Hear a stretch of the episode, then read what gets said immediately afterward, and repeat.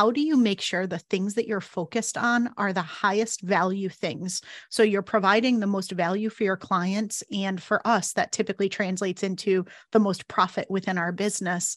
And how do we do that in a way where we're eliminating waste and not wasting time, money, and energy on anything that we don't need to? So increasing value while decreasing waste. Hello, and welcome to the Art of Selling Online Courses. We're here to share winning strategies and secret hacks from top performers in the online course industry. My name is John Ainsworth, and today's guest is Crista Grasso. Crista's the go to strategic planning and systems expert for online businesses when they want to scale. She's known as the business optimizer and she's got the ability to quickly cut through noise and provide clarity on the core things that are going to make the biggest impact to scale a business simply and sustainably.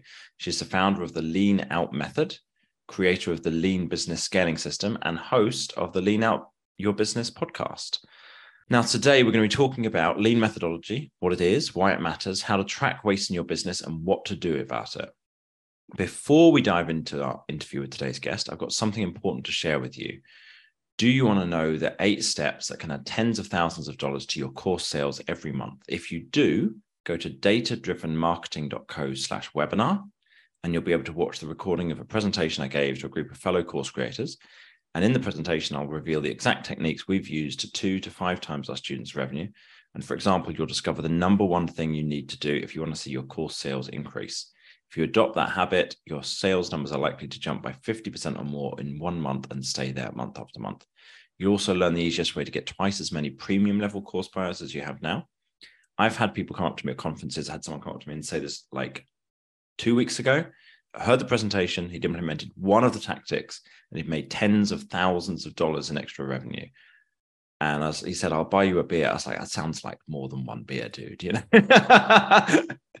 so if you want to go and if you want to see all eight techniques and what they are and how they work, go to datadrivenmarketing.co slash webinar and sign up to watch the presentation.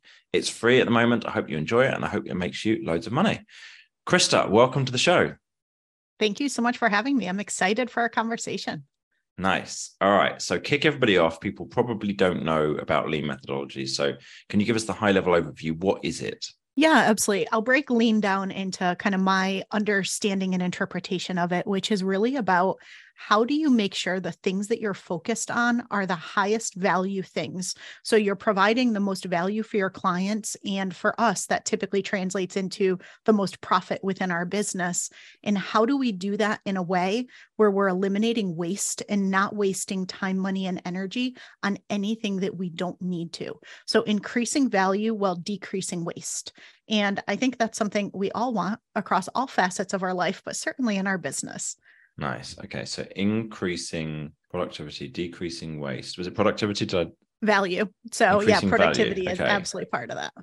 Okay, increasing productivity and decreasing waste. All right. So, what are common areas of waste that people have got in their business at the moment? Oh gosh, there's so many. Um, there are 10 core ones that I see a lot in service based, course based businesses. One of the biggest is unnecessary complexity. Okay. It's so easy to be distracted by bright, shiny objects. It's so easy to feel like we need to do all the things. And as a result, it can end up being really complex, sometimes behind the scenes, to create and sell and launch and deliver what we create. It can sometimes be complex for people to hire us and work with us or buy our courses.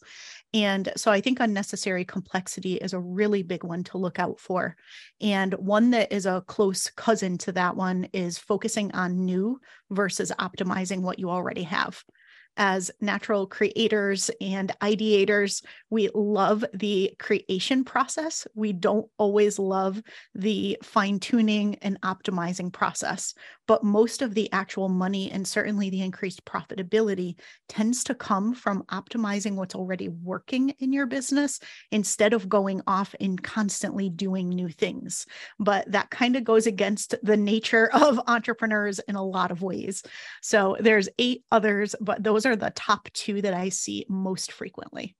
Okay, so how can someone because it's sometimes it's hard when you're in the moment of it to realize you've made things complex because these top two things were complexity and focusing on new versus optimizing what we've got.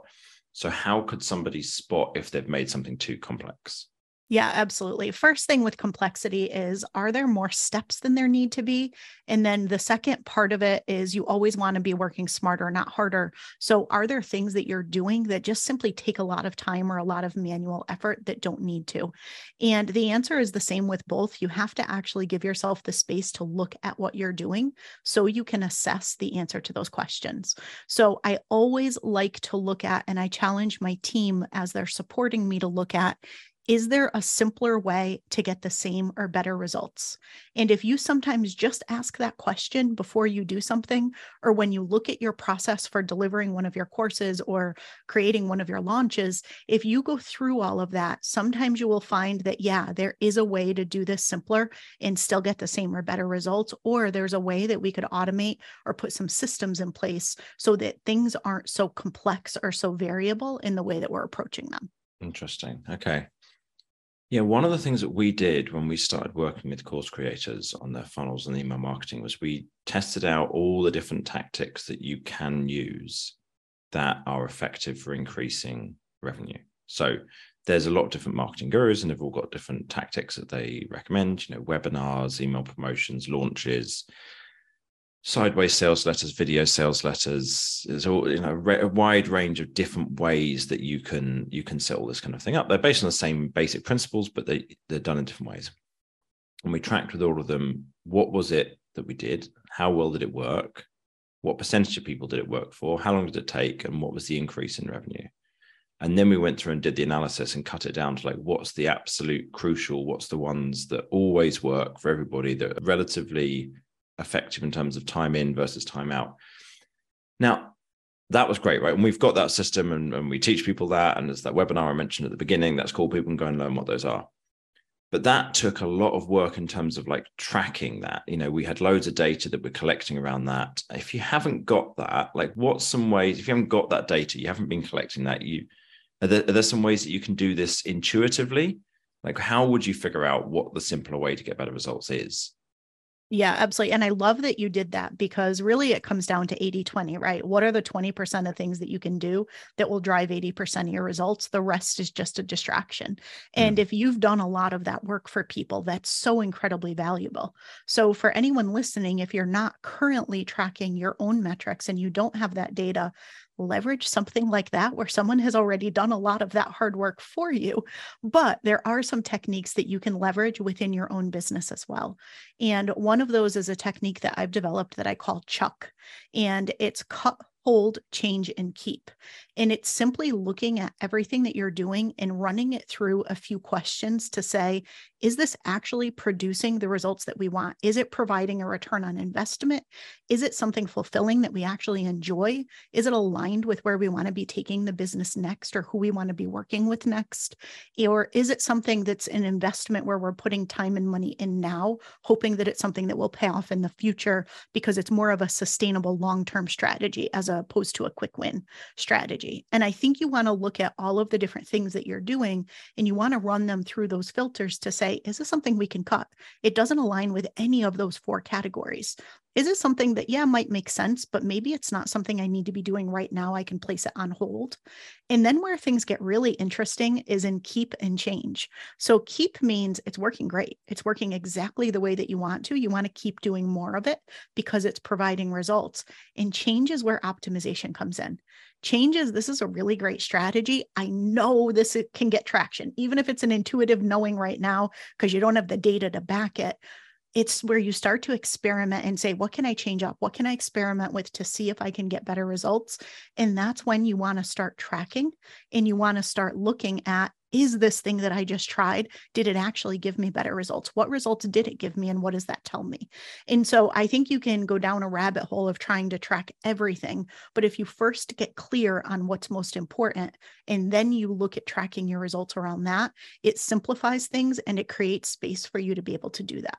So I'll talk through how we do that kind of optimization in the funnel world, and then it'd be great if I could get some examples from you of like how you might do it kind of elsewhere. So in funnels, what you do is you break a funnel down into smaller and smaller steps. So for example, if you've got an email promotion and then you get a certain amount of sales from it, that's one big step. But you could change it into well, how many people did we email? How many of those opened the email? How many clicked on the email? and link in the email and went to the sales page. Of the ones who got to the sales page, how many clicked and got to the checkout page? Of those who got to the checkout page, how many bought?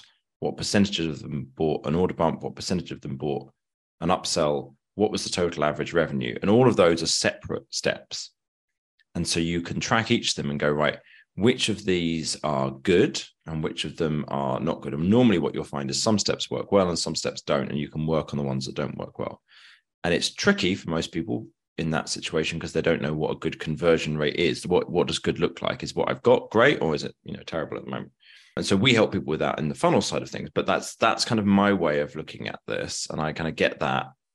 But how would you do that in another part of the business? How would you look at this if it's not around funnels? Yeah, absolutely. Well, if you think about if we go with the funnel analogy there, right? If you look at the end to end funnel, you're generating some kind of leads. You're mm-hmm. doing something to try to nurture those leads and get them to either opt in or opt out. Yes, what you're providing and offering is something that's of interest to me, or it's not, I'm out. And that's equally valuable. And then you're eventually getting them to the place where it's what you're talking about, where you're going through and looking at all those specific steps and how well are they converting and what can we do to improve upon each one of those. Because when you're looking at that, the smallest improvements in conversion rates can have a massive impact on the amount of revenue that you're bringing in, right? Which I know you know. And so I think that that's true across every single thing that you do in your business. And so if we take that and apply that to client experience, so mm-hmm. now you've got somebody who's converted, somebody's bought, amazing, you've got them in well, how do you retain them as a client?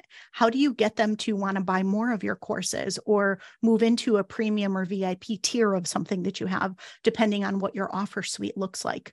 So I would be looking at from the second somebody clicks that buy button, what are all of the different steps and things that they get? How seamless and simple is it for them to be able to access their course, to automatically receive their login instructions, to get confirmation of what they purchased and what their expectations are? To join calls if you have that as part of your course or not, or to submit questions. So, thinking about that client experience and looking at each step of it.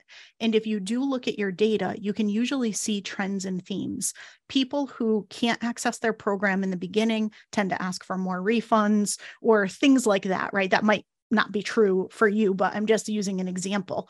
Mm-hmm. So, looking at that whole client experience from the time they purchase, and then looking at and trying to understand what made somebody refer your course to someone else, or what made somebody retain as a client and continue working with you at a higher tier or buying something else from you. Got it. Okay. So, same principle, but now applied to client experience. You take all of the steps that somebody goes through. And you might look at this as steps like did they start the course? Did they finish the course? Did they were they happy with it? Did they send a referral? Did they buy the VIP thing? That maybe that's your kind of stages of what you're looking at. And then you've got all the things that you're doing to get them to start the course, to get them to finish the course, to get, you know, like what how well do those steps work? Interesting. Okay. Mm-hmm. And so if you're working with somebody on that, what's step one? Is step one figuring out the flow before you start tracking data? I'm guessing. Yeah, I call it strategic systems for scale. And so I think one of your strategic systems for scale is a lot of the end to end. How do you get leads all the way up until the point of purchase? But then once somebody does buy, it's the whole client delivery system and it is more workflow. It's mapping out what are those overarching steps? What do you include? What do what should they get access to? How do they get it? It's looking at the client experience as well as the fulfillment on the back end experience for you and your team from a tools, technology, and step perspective. And we map out and workflow all of that. It sounds like a lot, but you can actually do it in about 90 minutes. It mm-hmm. doesn't take that long. And it is incredibly valuable to have that because you can really quickly spot gaps if there are any. And it gives you your high level categories so you know exactly what it is that you should be tracking. And how would you recommend somebody maps out that flow? Is this like sticky notes on a whiteboard? Do you do that in software? Like, what do you find works well for that? Yeah. So, one of my very favorite tools on earth is a tool called Miro. There's another tool called Mural that's kind of similar. So, choose your favorite, but it's basically just a virtual whiteboard. So, if you have the ability to do this on a physical whiteboard in your notebook, that's fine too. If you want to go digital, love Miro. And I'll do this collaboratively with my team or with my clients. But just start mapping out and creating virtual sticky notes for each of the different steps and connecting them together. And so, it's do this and then this and then this and then this. And what I always like to ask my clients and ask myself when I'm doing this in my own business is where will my client get stuck at this step? Or where will my team or technology hit a roadblock at this step? And so, if you do that after you map it out, you can really quickly look at areas of optimization. Okay. When you are mapping that out, how much do you find people don't know what their own flow is to start? Is it like if the people like, oh yeah, I've got this, and they kind of put all the sticky notes and it's all fine, or is it like, oh, I don't know what happens next? You know, how does that tend to go? It's surprising to me sometimes how little people really do know all those steps or really think through the steps. Again, as natural creators, we tend to be more abstract thinkers. So that very linear thinking, do this, then this, then this, in order to deliver this, I need this tool or this technology. It doesn't always naturally go with the way that a visionary thinks. And so I think it can be incredibly valuable to partner with someone else or to, if you have that really analytical systems process oriented ops person on your team or that friend, call them and work with them if you're not ready to actually hire somebody to help you with it. But I think that you do want somebody who can take the abstract and actually put it into more of a system and process flow, because that is where you will find gaps. And even those people who feel like they know it, without fail, I don't know that I've ever done a session with someone and not found a few areas of major optimization opportunities. Nice. Okay. So following on from that, someone's gone through, they've put all the sticky notes down, they've spotted that, like, oh, that's weird. There doesn't even seem to be a step here, or that's I don't know how this works, whatever. What's next after that? Yeah, after that, it's just like what we were talking about with improving conversions. It's looking at the highest points of leverage that are going to give you the best results. So, great. You right now have this whole piece that you're doing manually every single time someone joins something, you're manually following up with them. You're manually going in and checking to see if they're actually logging in and accessing the course. And you're manually sending them an email to move on to the next piece of the customer journey. Well, how could you put an automated email sequence in place to support that? How could you put an automation in place to support that. And so it's really just looking at what they currently have and looking for ways to automate, systematize, and simplify what's there. And that answer is different for everybody, but it's usually getting a lot of the variability out of the system. So it's like, oh, yeah, no, when I follow up with people, they always tend to buy the other course, but sometimes I just get busy and I don't follow up.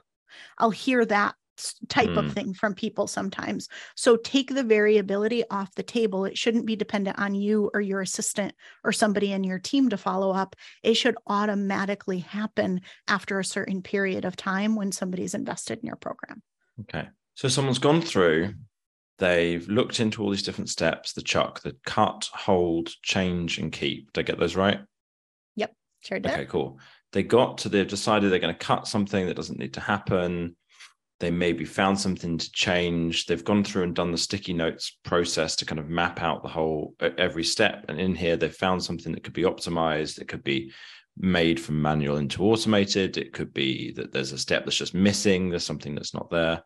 Maybe they've started looking within that area that is needs optimizing it like tracking like okay how many people come in here? How many people get to this stage? How many people get to that stage? What can we do to improve that what's next in terms of like the ongoing optimization how do you keep working through that on an ongoing basis yeah, I recommend that everybody has what I call an optimization backlog and that they dedicate a minimum of an hour a week, what I call optimization hour.